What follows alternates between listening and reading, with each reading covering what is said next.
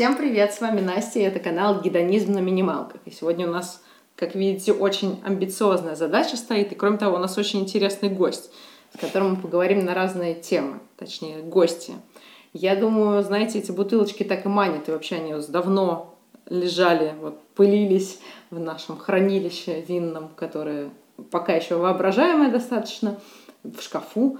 А, хочется скорее попробовать, поэтому давайте начинать.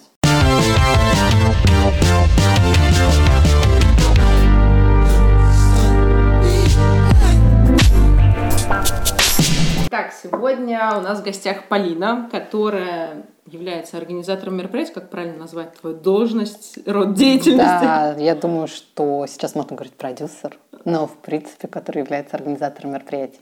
Вот. И э, мы вместе с ней, мы долго искали гости, собственно, почему у нас пылились эти бутылочки, ждали своего часа. Мы искали гости, которые отчаются на такой поступок, попробовать сразу 8 десертных вин вместе с нами. Это, это серьезное очень что это связано с профессией.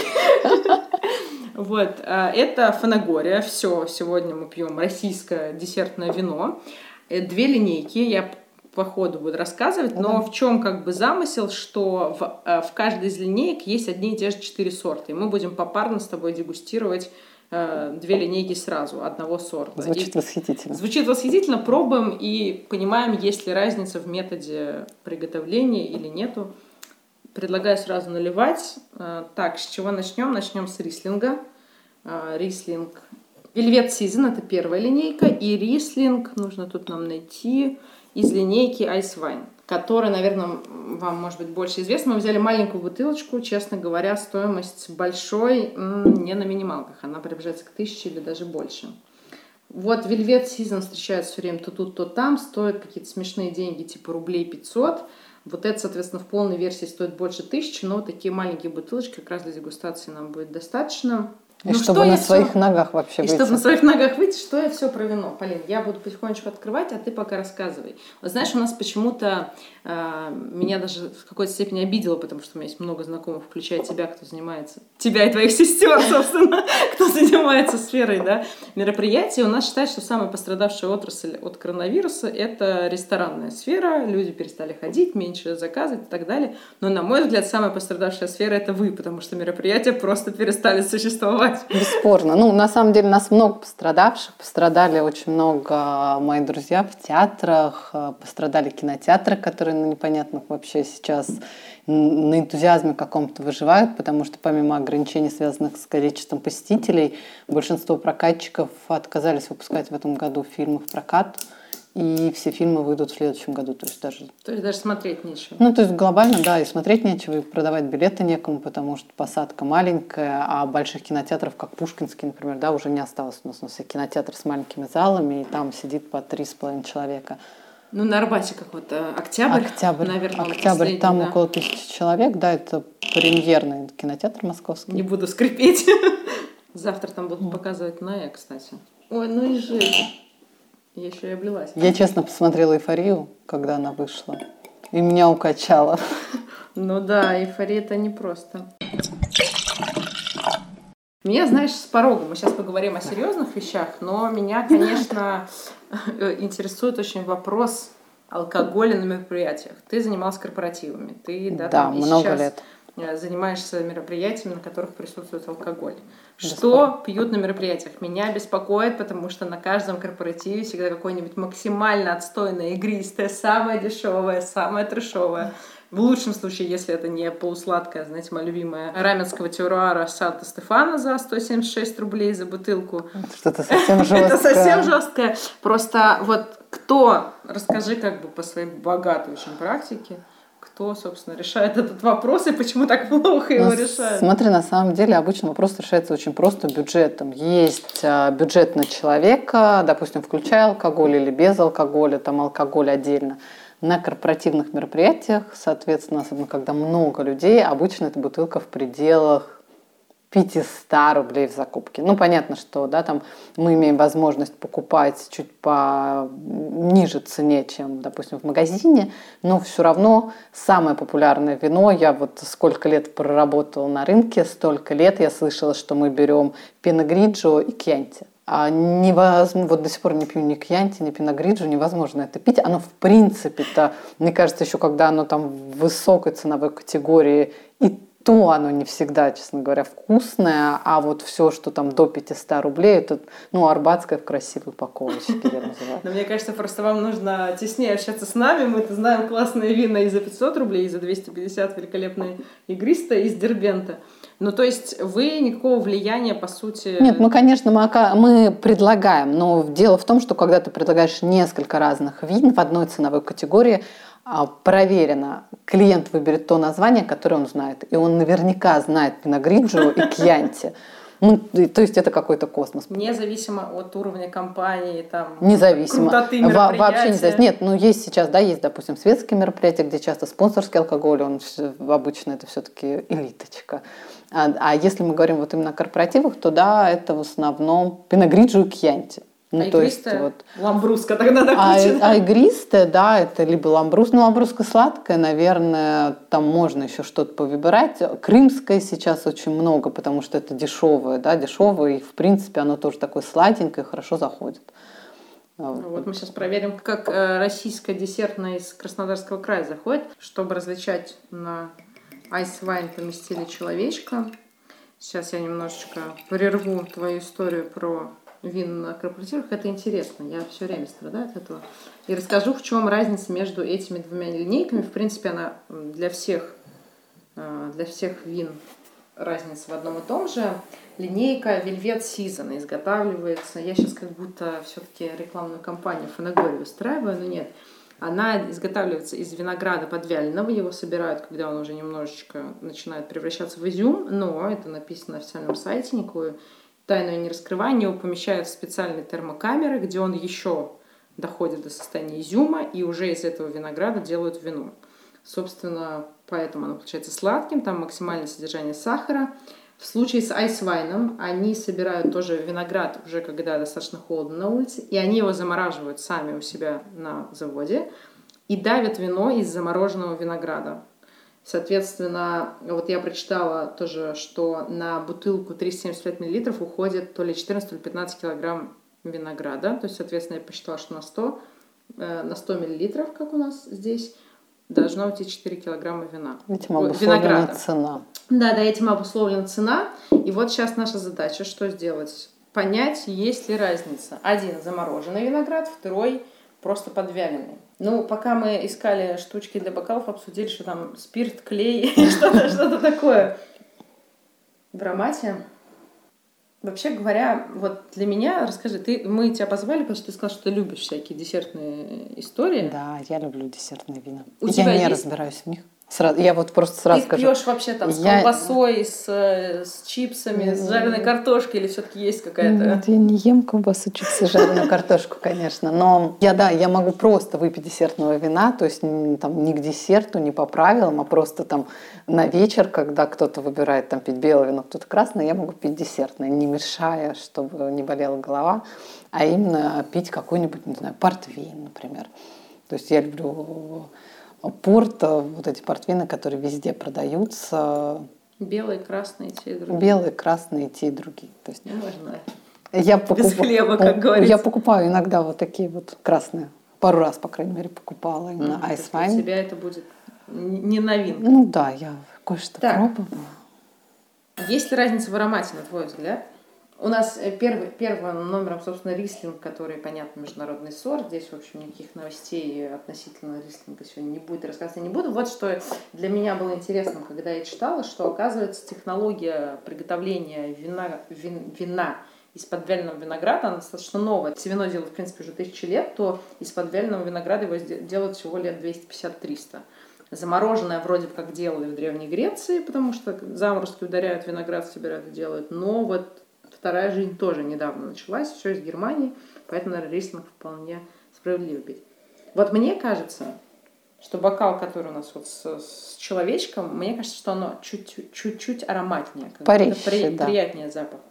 Но и насыщенный более. Ну да. Такое ощущение, что это подвыветрился, потому что когда его только налили, он так прям клеем в нос бил.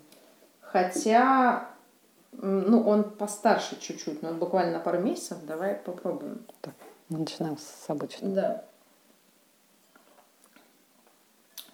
Кисловато немножко, да? То есть вот, кстати, не приторно, даже портвейн бывает Ну, кстати, он более свежий. Свежий, Такой. вот рислинг все-таки, наверное, дает о себе знать. Да, ну, кислотный, как, и, как положено рислингу, и питкий, потому что бывают такие сладкие вина, которые прям... Ну, вот это после вкусия клея, оно остается. То есть все-таки без клея не обошлось.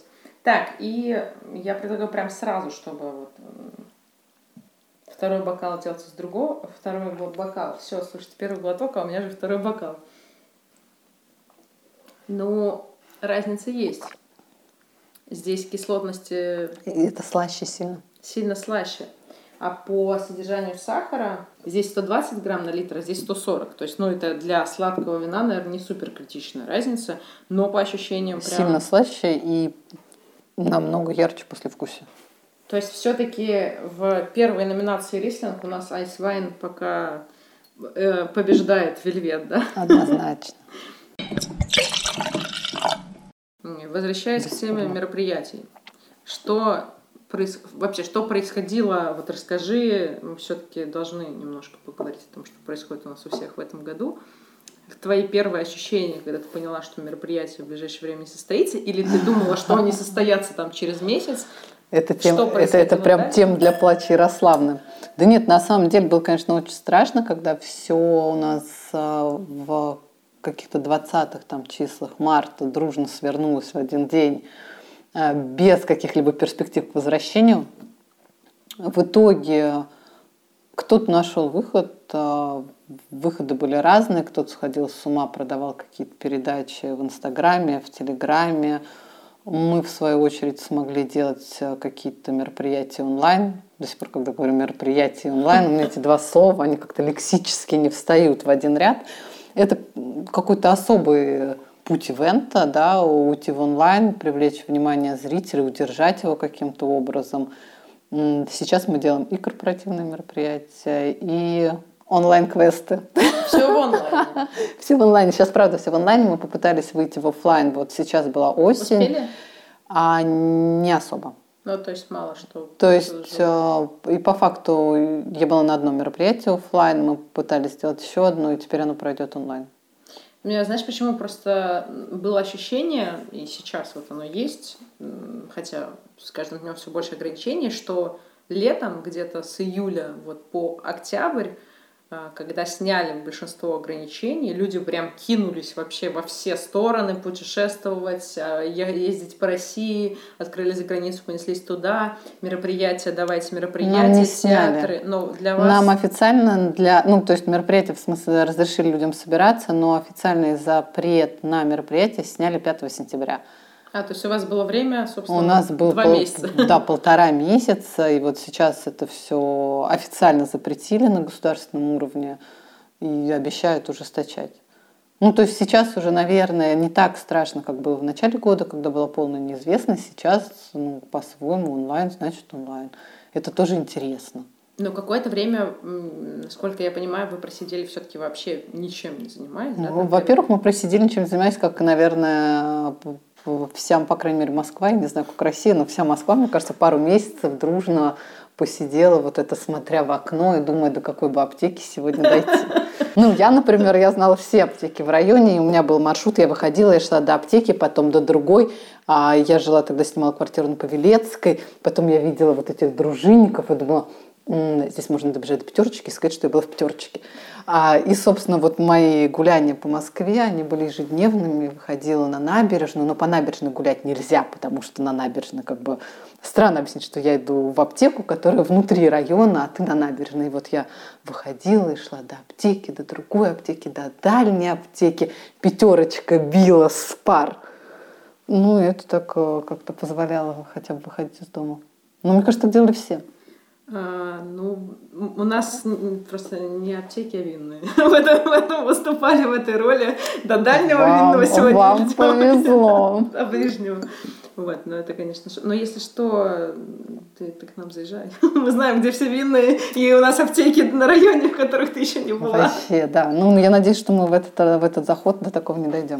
Хотелось бы, да. И в какой момент, мне просто интересно вот отношение людей к онлайн-мероприятиям, не ваше, ваше я поняла, а те, кто там, ну, компании, какие-то премии или что-то еще, они прям приходят и говорят, сделать нам онлайн Нет, слушай, ну вот первая наша премия, которую мы провели в онлайн, это была, в принципе, одна из премий, которая прошла онлайн, мы просто предложили заказчику не отменять мероприятие и провести его в онлайн. И ребята нас поддержали. Причем, мне кажется, страшно было обеим сторонам, потому что мы со своей стороны не могли. Знаете, вот когда ты приходишь да, к заказчику, говоришь, мы это много раз делали, будет круто. А здесь мы тоже пришли, мы очень осторожно, мы там предложили, сказали, да, да, будет круто. И каждый раз вообще, вот я, я до сих пор помню этот день, когда ты стоишь, мы приехали, там у нас несколько экранов, мы все подготовились, все такие напряженные, потому что для нас это первый опыт. А, и мне просто приходит смс, Полин, никто не может зайти в программу. И в этот момент я понимаю полную свою беспомощность, потому что когда ты на мероприятии, у тебя, не знаю, не справляются охрана там с пропускной дверь способностью, сломалась, сломалась дверь, упала балка, все что угодно, все, что происходит, ты понимаешь, что делать. А здесь у тебя толпа вот этих айтишников сидит за компьютерами а у тебя нет идей, как спасти ситуацию. Ну, то есть в нашем случае ее просто спас кто-то, кто нажал одну кнопку, и все начало работать. Но вплоть вот до самой последней минуты ты вот в ожидании, что только бы ничего не рухнуло, только бы ничего не случилось. А вот, вот, вовремя вышли. Очень сложно, потому что ты не можешь повлиять на процесс. Наверное, сейчас, да, когда за плечами уже несколько мероприятий, уже это немножечко притупляется, ты уже знаешь, кому бежать, кому звонить, как это должно происходить. Первый раз это был ужас. Ну, то есть вот прям полный ужас, причем я так понимаю, что это был ужас и у нас, и у заказчика. И когда это все закончилось, у нас просто стояла, у нас стояла батарея из игристого. Я привезла с собой, мне было так страшно, я привезла с собой вот туда, откуда мы делали трансляцию, у нас была батарея из игристого. И я просто помню, вот уже вот финал по титры у нас драматург, она, у нас даже драматург приехал на трансляцию, потому что для нее это тоже было впервые. И она просто вот еще, еще не закончилось мероприятие, и уже был вот этот характерный звук. Сказала, все, уже больше ничего не случится, наливаем. Ну, то есть... Э, это... У вас был свой маленький праздник зато после этого. Да, у нас каждый раз праздник. Я каждый раз, когда сижу, у меня все время дергается глаз, мне даже мальчик все время говорит, Поль, Поль, это ты, вот, вот ты, ты посиди сейчас. Я говорю, да, да, я не буду лезть. А... Ну да, это по-новому, это по-другому. Следующее вино, следующий вопрос. Теперь пьем мускат. Собственно, опять же, вельвет и айсвайн.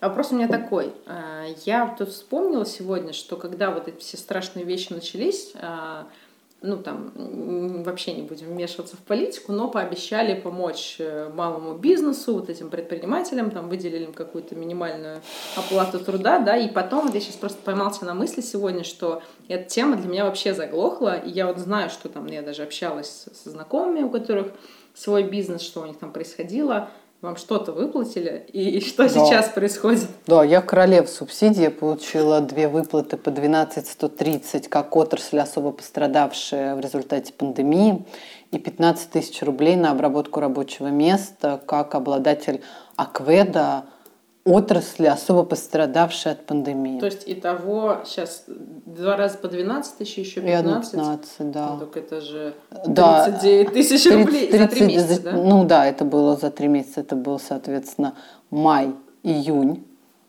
и август. Немножко грустная какая-то беседа получается. Да нет, мы сейчас ее развеселим, потому что следующий вопрос у меня будет про...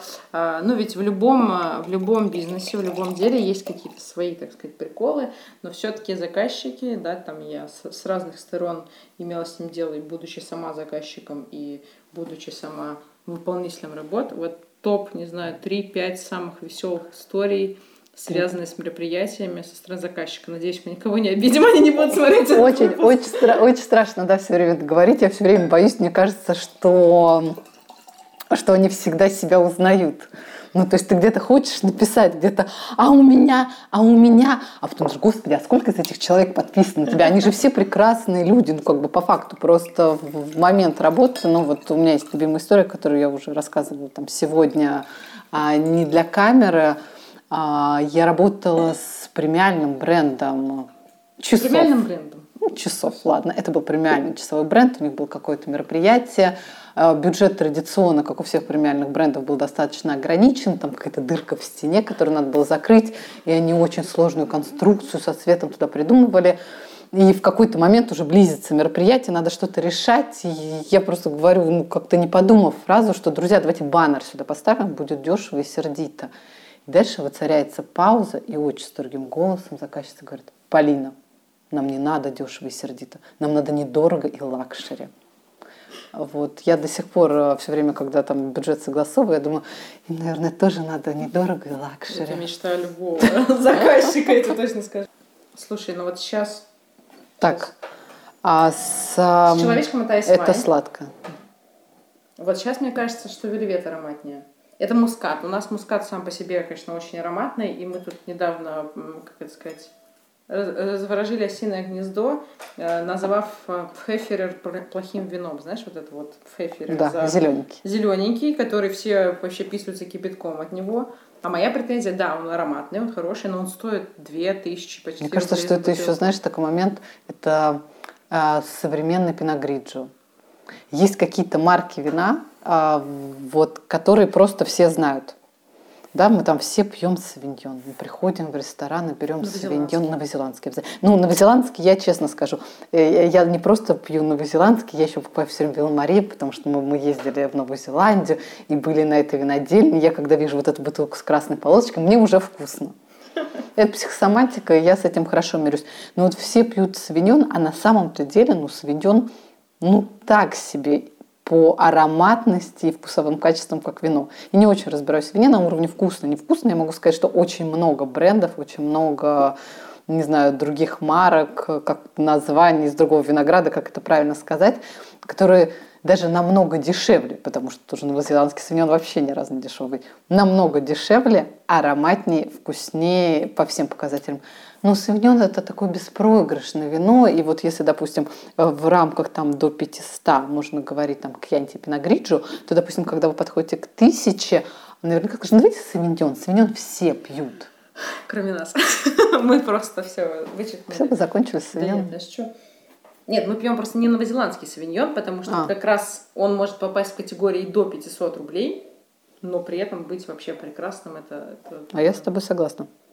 Вот это прям Это прям ароматнее. А вот это какой-то ореховый, мне кажется, у него более запах. Я так тонко не чувствую. Ореховый немножко какой-то, вот даже молодой грецкий орех, когда, знаешь, немножко... Это прекрасно. Смотри, какой у нас а, в рамках там современных реалий и сегодня приятный вечер, несмотря на то, что мы с тобой встретились без справок и масок, мы можем спокойно, да, вот, вот это Доказать, вот. что мы не болеем, да, чувствуем запахи. Что запах мандаринка в этом году почувствуют не все. Вот. Да, да, да.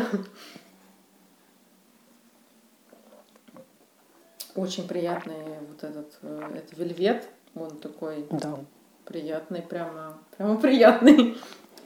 И с таким ярким послевкусием. Еще-то история есть классная про, Классная про любимых заказчиков. Давай, может быть, я вспомню в течение вечера что-то там а, отстраненное от очень близких реальностей. И от близких знакомых заказчиков. И от близких знакомых, да. У меня еще такой вопрос, он, не, наверное, не напрямую связан да, с твоей деятельностью, хотя и напрямую тоже. Ты любишь театр, часто там бываешь. Ты вообще успел сходить в театр вот за этот короткий промежуток времени? За этот короткий промежуток времени. В начале года я успела сходить а, на премьеру Петрова в гриппе. Они как раз вышли где-то в январе. Я, как, как отличница, накануне прочитала книжку, потому что знала, что мне будет непросто. И, собственно, это прекрасный спектакль. Он красивый, яркий, декорации там делал мой близкий друг. И вот я правда считаю, что это дико талантливо. Да, он непростой, и, наверное, если хочется погрузиться и понять все детали, то лучше прочитать. Тогда вообще тебе понятно. Тогда это все по книжке, просто еще и книжка занятная. Вот. А, у меня, к сожалению, в эту пятницу отменилась премьера у моей близкой подруги а, спектакль фенист «Ясный сокол», но она перенесется. Я всем рекомендую. Это а, Жень Беркович, она делает очень, как сказать, очень необычный у нее подход вообще к спектаклям. Она затрагивает такие тонкие темы. Этот спектакль о женщинах, которые вышли замуж за исламистов. а, да, которые носили вот эти пояса, шахи. Ну, то есть это такой не общепринятый театр. Но это очень красиво, талантливо, обычно очень трогательно. На прошлом спектакле, который был посвящен грузино-абхазскому конфликту, я честно порыдала. Прям порыдала от души, потому что трогательно, потому что быстро подключаешься. И такого театра не так много. Ну и темы такие прям все боятся, да. Ну, Непопулярные. Ну, то есть понятно, что на грозу можно сходить, мне кажется, в любой театр в Москве посмотреть. Не в Москве, можно выехать далеко за пределы Москвы, пойти там и точно увидеть ту самую грозу. Да, да, и точно увидеть ту самую грозу в разных исполнениях, более талантливо, менее талантливо, да, ну как бы это беспроигрышный вариант. А вот зайти с какой-то необычной стороны и поставить что-то вот прям совсем свое, это, конечно, могут далеко не все. У меня лежат билеты на 10 декабря. Не знаю, 1 декабря нам обещают закрыть окончательно театры и кинотеатры, но у меня, честно, лежат билеты на Горбачева в Театр наций с Евгением Мироновым а, и Чупан Хаматовой в главной роли. Очень хотела посмотреть этот спектакль. Я все-таки надеюсь, что не закроется. У меня вернулись деньги за ряд спектаклей, которые были куплены на весну. Я обычно покупаю за месяц-полтора, чтобы купить там на минималках по минимальной цене лучшие наша, места. Наша история, да. Да, которые у вас э, сейчас театр не всегда бюджетный. Вот, поэтому вот в прошлом году, наверное, 3-4 театра вернули деньги, вернули билеты. Не помню, в этом или в том году я была на норме Диденко, да, про который все писали.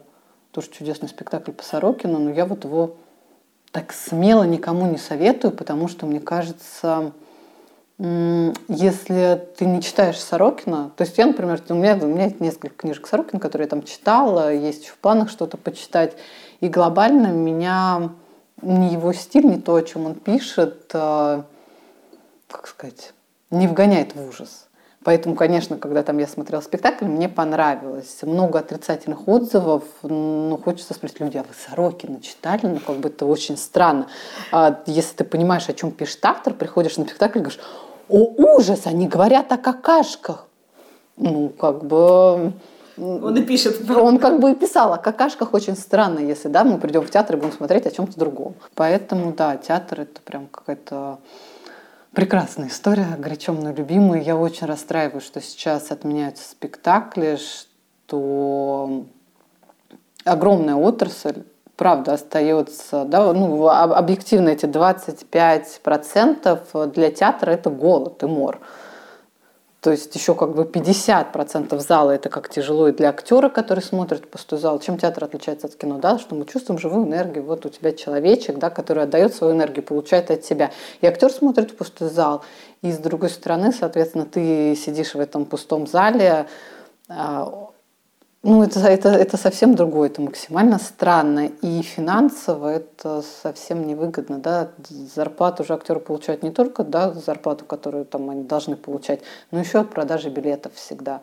Если у Большого театра огроменный зал, и директор Большого театра сказал, что мы не будем делать щелкунчика за 25% наполняемости зала, то представьте театры, в которых там, не знаю, театр практика, в нем 100 мест в большом зале. Если, а если меньше, да, там 150, есть такие совсем камерные. Да, театры. а если брать какие-то вот самостоятельные маленькие трупы, которые не привязаны к театру, то получается, что они даже не могут... Э, для, для семьи Они даже, они даже 12-130 не могут получить, потому что, ну, как бы по факту, да, им ничего никто не должен. Поэтому это грустная история с театрами, но я очень надеюсь, что, правда, мы выйдем в Новый год, я вот прям, я вот прям верю, что мы все уже соскучились по мероприятиям, по театрам, по хорошему кино.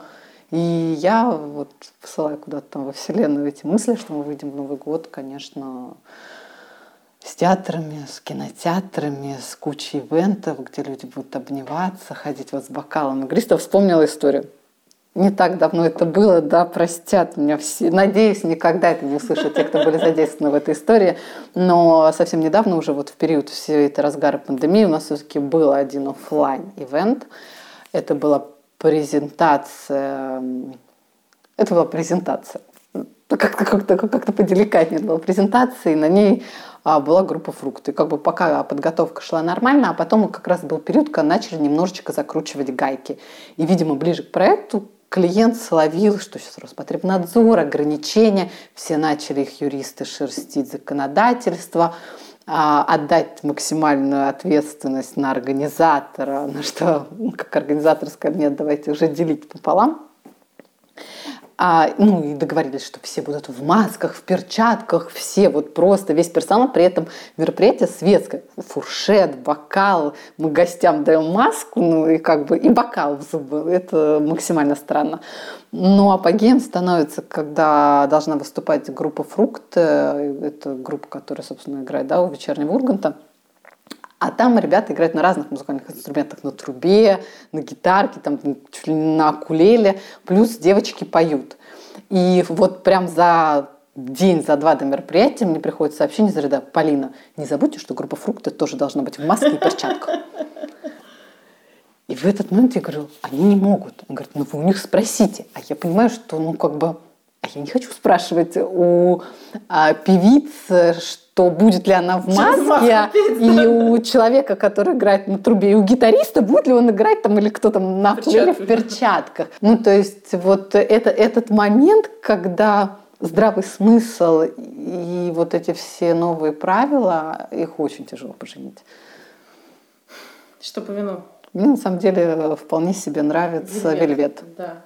Он э, менее густой, но такой как раз его, мне кажется, можно больше выпить. То есть он такой вот вечером. Mm, вот этот... Прям такой ароматный, ароматный. А вот этот все-таки ну, прям рюмочку не больше. Очень сладкий. Он очень сладкий, не такой пахнущий. Мне казалось, что предыдущий айсвайн, вот как раз вот он пах. То есть у него был такой аромат яркий. По сахару такая же история, то есть они, видимо, держат сахар на одном уровне, то есть опять разница в 20 грамм на литр, но вот вельвет сезон, который он такой пожиже, да, действительно, погуще, но вот да, я с тобой совершенно согласна, что во второй номинации Мускат у нас побеждает неожиданно Вельвет Сизон, вырывается один-один. Ой, страшная история, да, но здесь прямо это расскажу. Очень хочется еще прямо большими буквами написать название. Вот в таких случаях прям хочется, э, клиент решил сэкономить на алкоголе. Это делали мои коллеги. И, э, собственно, мы же понимаем, да, средний просчет потребляемости алкоголя на мероприятии есть определенные формулы, по которым это высчитывается. Расскажи-ка. А, да попробуй вспомнить, не обещаю, но попробуй вспомнить, да. И, соответственно, несмотря на то, что менеджер предупреждал, что явно не хватает алкоголя, клиент сказал, нет, этого будет достаточно. В итоге начинается мероприятие, люди разогреваются, в какой-то момент вино, понятное дело, заканчивается, а по-моему, был какой-то заход с тем, чтобы сходить просто в магазин купить какого-то деш... дешманского вина, поставить на столы. Я уже не помню, он случился, не случился, но итог такой, что вот, ну, как бы вина на площадке нет. Какое-то время люди, соответственно, уже разгоряченные, на что заказчик просит менеджера, что смотрите, у нас много людей ушло, сколько недопитых бокалов. А да, дальше вот э, можно в кувшинах подавать э, вино. Домашнее вино. Надо отдать должное. Ребята отказались это делать. я не помню в итоге, сам заказчик делал это или нет, но вот, сам, вот само предложение, как бы, вот оно было таким. Поэтому, ребята, если вдруг на мероприятии вам будут предлагать вино из кувшина, из кувшина да. отказывайтесь. Так себе история. Переходим к красному, и тут такой у меня хитрый ход, все-таки не зря у плиты целых 10 минут стояла. Все-таки десертное вино, и даже я специально читала сегодня на сайте. Фанагории, предлагается употреблять с десертом, и там был прям шоколадный бисквит. Я заготовила шоколадное брауни, он, наверное, к сожалению, все-таки остыл. Я предлагаю следующее вино попробовать сначала так, а потом с десертом. Насколько Я согласна. Мне нравится, что ты согласна. Я просто сижу около этого брауни, да, Ну, главное, что он не перебивает аромат вина, мне кажется, это немаловажно, потому что... Нет, он хорошо перебивал все ароматы, когда доставался из духовки. То есть, в принципе, сшибал с ног. Так, кстати, красное десертное, мне кажется, я никогда не пила, если не считать портвейн. Ну, портвейн это не десертное крепленное. А десертное разве без добавления сахара? То, что же это без добавления сахара. Это натуральный сахар. То есть вот оно изюм дает, ну, как бы изюм, из которого, собственно, а, ну делают все. Этот, э, это вино настолько э, много сахара, что больше уже ничего и не надо. То есть, да, если вот как раз это, кстати, важный вопрос ты подняла, я немножечко, извините. Мне просто казалось, Блеснул что... интеллектом, что, что да. действительно есть крепленные вина, которые процессе изготовления в них добавляют спирт, да, и могут добавлять сахар. Если речь идет о вот таких, они называются благо- благородные сладкие вина, это либо подвяленный виноград, может быть подмороженный, может быть с плесенью, с благородной, опять же, но это все без добавления сахара. То есть вот как раз если мы говорим о сладких, полусладких винах, которые у нас в пятерочке за 300 рублей продаются, это вот куда... Давно не пробовала. К счастью. Вы грешна, как бы я, мне очень нравится подход на минималках, но давно не пробовала. Вина с пятерочки? А, ну, ценовой... Я допускаю, что, наверное, вина с пятерочки я иногда даже покупала, но вот э, в ценовой категории 300 рублей вот что-то Ну, за 300, конечно, не просто найти. зажралась. Но за 500, на самом деле, много всего хорошего. Я, знаете, как будто гранатовый сок наливаю вот по цвету. Не знаю, вам... Ну, за знаешь? 500 можно кьянти купить. Всегда есть клиенты и Всегда, пиногриджо, конечно. всегда, если вы как бы боитесь, всегда за 500 можно купить кьянти и пиногриджо. Но мы-то как раз вот разыскиваем варианты за эти, за эти деньги, которые не кьянти, не пиногриджо. Так, это у нас каберне. Запах черной смородины, мне кажется, черносмородиновое варенье очень насыщенное. Я не знаю, как вам. Ну или просто варенье, может быть, не черносмородиновое. Вот, причем опять вельвет ароматнее, чем айсвайн как будто. Здесь какой-то немножко... Говори ты, что я все время говорю. Что ты все время... Я, конечно, не чувствую черной смородины. Это, это, да, мы возвращаемся к началу программы. Я не разбираюсь в вине. Так мы для того, чтобы всем помогать разбираться. Просто, знаешь, мы как бы начинали канал с того, что очень много снобизма вокруг этого, и очень много вот таких вот людей в Пенсне, в студиях за 150 тысяч аренда за съемочный день, Говорят, говорят, называем... Тут ассамбляж. а, ассамбляж, да, перляж, э, купаж, а мы как бы пришли к тому, что мы много пьем вина, и тебе ничего не позволит разбираться в вине лучше, чем если ты просто его будешь много пить. Это как наш э, предыдущий разговор об искусстве. да, это что, чтобы понять искусство, надо просто ходить и смотреть. Вот. Вот. Чтобы понять вино, нужно просто садиться и пить, и все. Ну что, какие у вас? э, Даже Ну, по запаху. Ну, не знаю, мне кажется. Вот здесь какая-то как будто как чернослив уже, что-то такое более подвяленное, а здесь более свежий какой-то фрукт. Нет у тебя такого ощущения?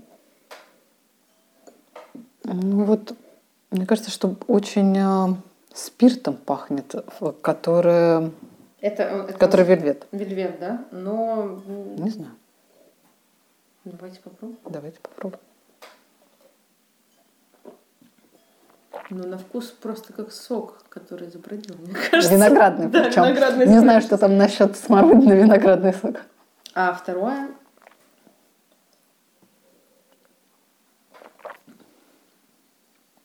Но это более терпкое. изюма. Это мне больше вот. нравится. Вот больше похоже на изюм по вкусу.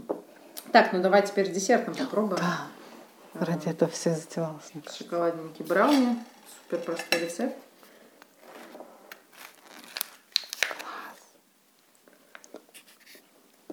М, Жалко не горячий, но... Все равно вкусно. Так, и теперь вино. Ну вот э, вино, поскольку шоколадный брауни все-таки вино как-то прям просто такое алкогольное дополнение становится. То есть ты вкуса яркого уже не чувствуешь, да? Мне кажется, всегда так в еде, нет? Говорят же, например, да, люди, которые там пьют пиво, что пиво достаточно низкоалкогольное, э, ну, не низкоалкогольное, а низкокалорийный напиток, но к пиву люди всегда Да, даже много. едят. Мне кажется, что когда ты начинаешь и с вином есть, ну то есть вот, вот походить, да, там на мероприятие. Вот, вот э, у тебя, я не очень люблю быть посетителем светских мероприятий, как их организатор. Вот у тебя в руке бокал, а ну ты не будешь есть. Ну, т- вот, вот это вот канапе, который ты на весу пытаешься засунуть в рот, тебе бы взять под него тарелочку, но у тебя здесь уже бокал, а еще ты сегодня нарядилась, у тебя платье, декольте, из декольте все вылазит. Ты, и- ну, вот так себе история, потом ты берешь бокал, ты как, ты либо ешь, и дальше другой вопрос, это чудо-фотографа, которого ты только засовываешь эту канапешку, и ты не являешься светской львицей, тебя не знают в глянце, и в принципе а, тебя давно уже, даже если где-то кто-то сфотографирует, ты потом никак в жизни не найдешь свою нигде фотографию, но это будет твой знакомый фотограф, и как только ты вот решила, ну ладно, бог с ним, просто чтобы выстоять, ты берешь вот эту креветку, она у тебя в руках развалится, открываешь рот, и в этот момент слышишь так затвор фотоаппарата. И эта фотография обязательно будет повешена в Фейсбуке, и тебя отметят. Все, коллекция лучших фотографий с Безу, безусловно, да. Мало того, что это какое-то редкое мероприятие, где ты на фотографии не обмотана вот так вокруг шеи проводами, а то, что у тебя здесь рация, здесь другая рация, здесь телефон, и ты наморщив лоб э, что-то кому-то говоришь, вот это вот очень эмоционально, у тебя будет прекрасная фотография с вином и вот этой креветкой, которая пытается вывалиться у тебя из руки или изо рта. У меня, знаешь, эта история не про Сапирави, но я вспомнила еще одну историю, которая у меня ассоциируется с тобой, и я буквально пару дней назад мы ее вспоминали, это когда ты рассказывала про какое-то мероприятие, где был Валерий Меладзе, и что все вокруг него сидели и просто с открытыми ртами слушали его истории. Да, Валерий Меладзе просто с тех пор, мне кажется, мы все, мы все стали фанатами. Ну, на мероприятиях по-разному идут себя звезды, все знают там супер истории, когда у кого какие истерики, то полотенце не подходит, то что-то.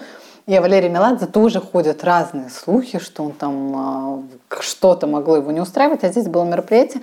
У нас гримерки были очень далеко от сцены, и поэтому артиста привели в детскую комнату, где был один ребенок, ну, как бы была предусмотрена детская комната, чтобы он подождал своего выхода. Но его выход затянулся, и затянулся до часа на полтора.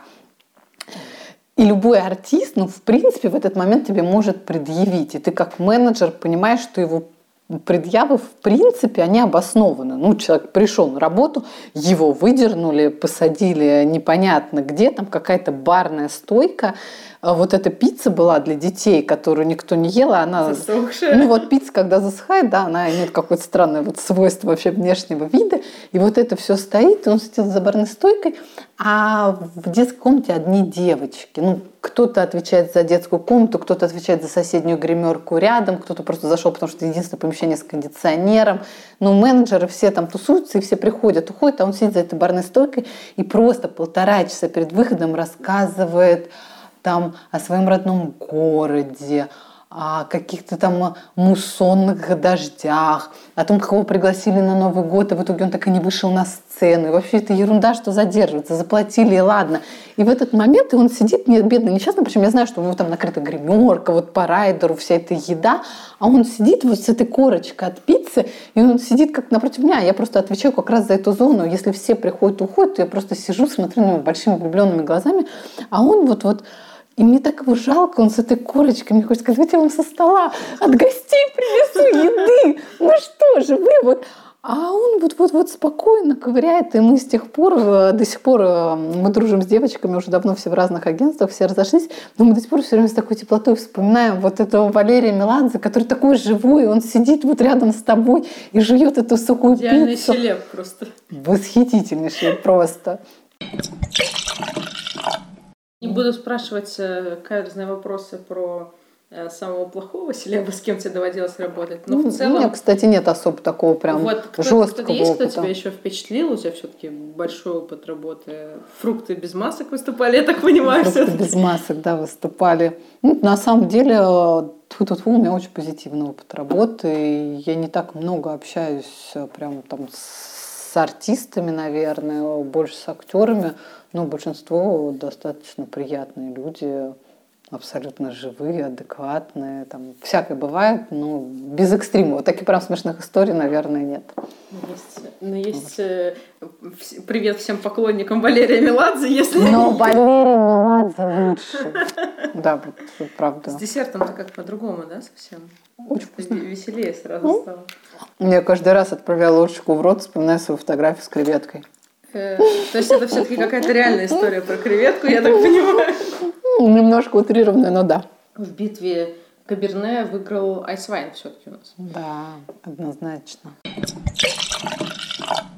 Сапирави. История про Сапирави с тебя. Да, история про Пока я разливаю. И, кстати, прям написано было на сайте, что самое забавное, если, да, то есть Каберне Рислинг международный сертамускат, а здесь, кстати, было написано, по-моему, мускат Александрийский, что ли. Сапирави — это все таки сорт, который характерен для Грузии, у нас для России. И там на сайте было написано, что если у вас покрасится бокал, зубы, язык, будьте к этому готовы, потому что Сапирави известен как сорт красильщик. Это его буквально название. И вот пробка на самом деле самая грязная. У меня я открыла опять руки все. Всякий случай положу на тарелку. Так. Собственно, вся история с Пирави и, мне кажется, зиждется на этом качестве этого вина. Мы с сестрами ездили в винный тур по Грузии какой-то абсолютно восхитительный, где ты одну ночь живешь на частной винодельне, при этом едешь на какие-то заводы, и все это абсолютно прекрасно, и, соответственно, полный э, чемодан бутылок, обмотанных э, в шмотке, был заложен и увезен в Москву. И вот этот э, есть такой момент, когда ты просто чувствуешь, мы снимаем чемодан с ленты. У меня большой такой чемодан на 50 литров, мне кажется я его снимаю, и вот я ставлю его колесиками, не то чтобы я его кидаю или роняю, я просто его ставлю. Но есть, мне кажется, понятие физики точка дефуркации, если я не ошибаюсь, называется. Это когда ты бьешь какую-то одну точку, и у тебя, да, все, да, и да. у тебя все в дребезги разлетается. Вот я просто ставлю на колесики чемодан, и вот этот звук, он, он ни с чем не перепутаешь. Да? да, вот это вот такого хрустнувшего стекла. Причем чемодан я достаточно аккуратно поставила, но звук был слышно. И дальше я иду по Шереметьево, а, и из чемодана а, капают просто фиолетовые капли крови. Еще, еще вот, а, а, мне кажется, это какое-то свойство грузинского вина, что кинзмарауля, что схилаури, что сапирави. Они, да, это, это виноград, оно фиолетовое. Ну, то есть оно вот не красное, даже в бокале видишь, как оно отливает каким-то вот немного фиолетовым цветом. И вот эти вот а, белый мрамор шереметьевый, на нем начинают расплываться капли крови. Ну, мы все понимаем, как бы, что происходит внутри чемодана. И вот это вот, девушка, что вы везете? Просит моя сестра, говорит, тушу барана. Тушу барана. Очень находчивая сестра.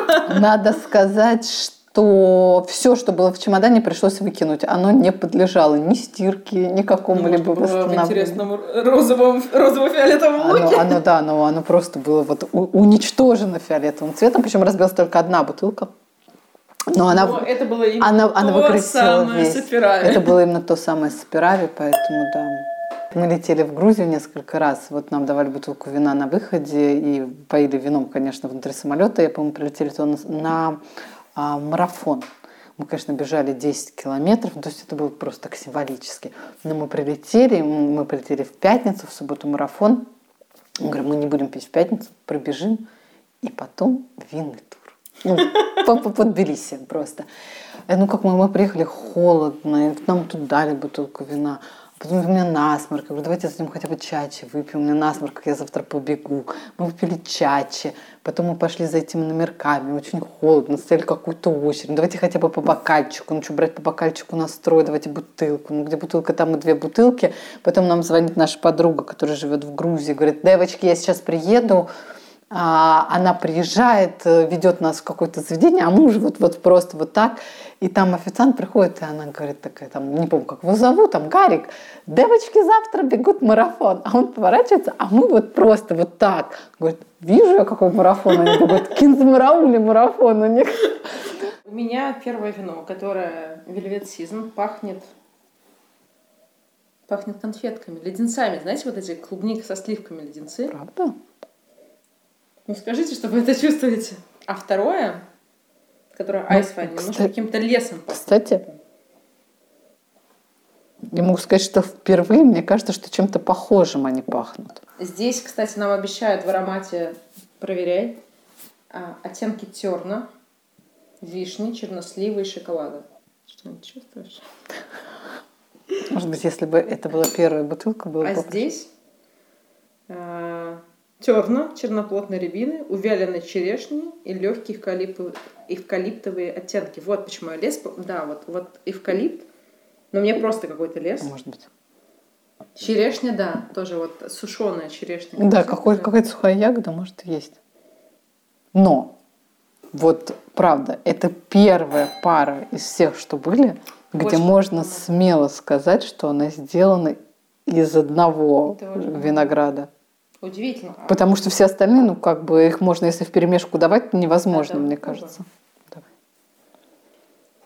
Вы смотри, какие ножки. Как это называется? Густой какой. Mm-hmm. Необычно. Все-таки сапирами не мой сорт, мне кажется. Вельвет копченый, а вот этот какой-то более действительно эвкалиптовый. Тебе не кажется? Он такой какой-то... Ну, короче, по вкусу они отличаются. По вкусу они отличаются. Но сказать, какой мне больше нравится, я вот здесь не могу. Скажи ты. На самом деле мне больше нравится вельвет, он более терпкий. То есть все-таки, ну, смотрите, есть, у нас... Э, да, вот э, есть какие-то... Ну, на самом деле я люблю сухие вина. Я пью сладкие, сладкие там под настроение. Но вот здесь вот прям в красном вине хочется терпкости всегда. Ну, для меня вот там белое вино, это это Но лето, это лето, это когда туда можно засунуть э, кусок льда размером со стакана, оно пьется вот э, как, э, не знаю, как компот, что-то легкое, не особо даже пьянящее. А вот сейчас, когда холодно на улице, хочется реально от вина вот какой-то терпкости, чтобы ты глотнула, оно согревало. И неважно, там сладкое, оно не сладкое. И вот в вельвете эта терпкость есть а айсвайн нет. Ну, я бы, я с тобой соглашусь, я бы это, наверное, сказала, что Вельвет Сапирави, он как раз больше похож на просто на Саперави, на чем вот второй вариант, который просто похож на какое-то сладкое вино без какой-то конкретной принадлежности сортовой. Ну, то есть это можно сравнить с портвейном, например, да, мне кажется, ну, такой для портвейна не хватает немножко горчинки, ну, то есть это какой-то очень сладкий, насыщенный компот, на мой взгляд, да. Извините все любители айсвайна, но в данном случае действительно Velvet Season просто такой поинтереснее, Согласна. странно по вкусу. И, о чудо, у нас 2-2, ничья. А, победили в номинациях «Лучший рислинг» «Лучший каберне айсвайны». Уже ставить нечего. Эти 100-граммовые бутылочки 100-граммовые мы растянули на три бокала. Обратите внимание, ребята, может быть, не самый плохой вариант. А, значит, два победителя айсвайна, рислинг и каберне, все правильно, да? И два победителя Вельвет Сизона, это мускат и это сапирави. При этом, опять же, вот, да, хочу заострить внимание на том, что Velvet Season это 500 рублей за бутылку. То есть купить себе такую бутылочку ты ее не выпьешь за раз, скорее всего, да, но вот, ну, может, и выпьешь. Ну, я, может, и выпью. Но, опять же, вот я уверена, что продать а, на, допустим, мероприятие такое вино намного сложнее, чем если ты берешь какую-то стандартную бутылку, даже никому неизвестного производителя, со старым добрым кьянти. Да. То есть вот это, это тот загадочный момент. Ты можешь пригласить человека на дегустацию, устроить, но вероятнее всего, чтобы быть вот в безопасности, он, конечно, выберет Нет, конечно, это, это не бренд. вариант того, чтобы вот на весь вечер попивать ну, бокале, сладкое но в конце, вино вообще, десерт... Сладкое вино вообще не на весь вечер. Но кто-то может, ты сама сказала, что Я могу. Я вообще много что могу. Ну, это очень хорошо, потому что, знаешь, мы любим вот эти все штуки, когда люди не привязываются к правилам, к каким-то сочетаниям. Поэтому, если ты тот человек, который может весь вечер пить сладкое вино, ты вообще наш человек 100%. Я помню, мы одно время в чатике с друзьями... В том самом чатике. В том самом чатике с теми самыми друзьями долго обсуждали, что если современные правила потребления вина меняются, и уже не обязательно к рыбе белое, там, к мясу красное. И вообще можно ориентироваться типа на цвет еды, что если еда Розовая ближе к, к белому. Знаешь? Да, и было как раз обсуждение, что же пить сосиской с гречкой. Ну вот, а сладкое, в принципе, вот красное к мясу, белое к вину, как, ну, в общем, как хочется. Мы всегда за это. А, что ж, клево мы вообще попробовали все. Знаешь, у нас так долго стояли бутылочки, я просто реально счастлива, что мы наконец их открыли. Мы сейчас обязательно, я думаю, продолжим за кадром пробовать и обсуждать. В общем, смотрите, хорошее вино не просто не обязательно стоит дорого, а даже десертное хорошее вино можно купить за 500 рублей пятерочке оно не продается. Например, мы видели его этим летом в Ленде в Питере буквально там за 400, даже чем-то, по-моему, 499 по скидке. Купили мы его в своей любимой винотеке Wine Help, но я думаю, если вы поищете, точно найдете. Поэтому, чтобы не пить пиногриджо на мероприятиях, не пить кьянти, оставайтесь с нами, гедонистами на минималках, ходите на мероприятия онлайн, ходите на мероприятия офлайн, пейте классное вино и будьте здоровы. Чин-чин.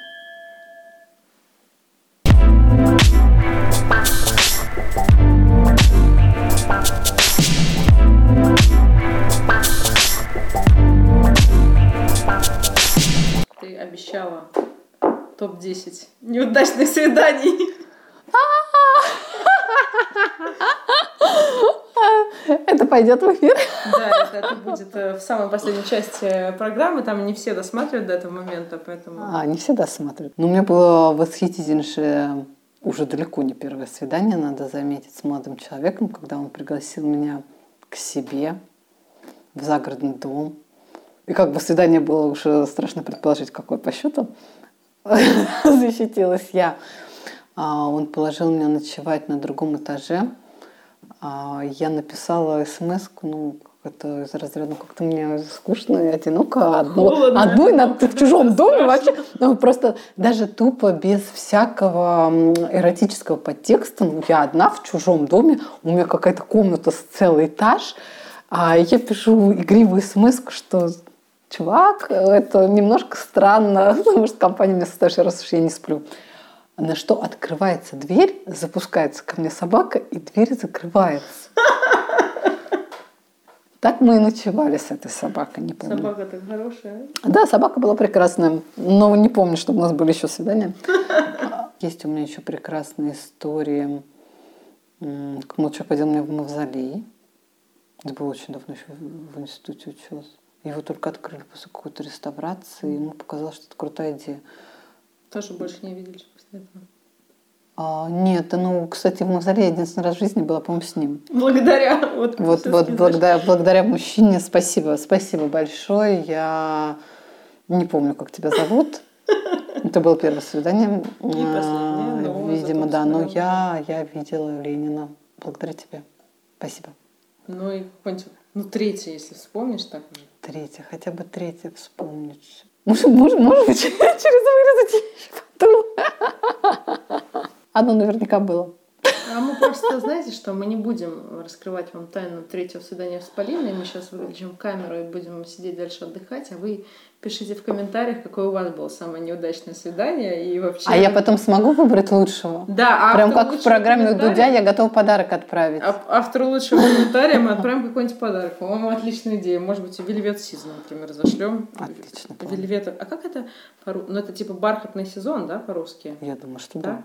Так вполне подойдет бутылочка для бархатного вечера, для какого-нибудь. Для удачного.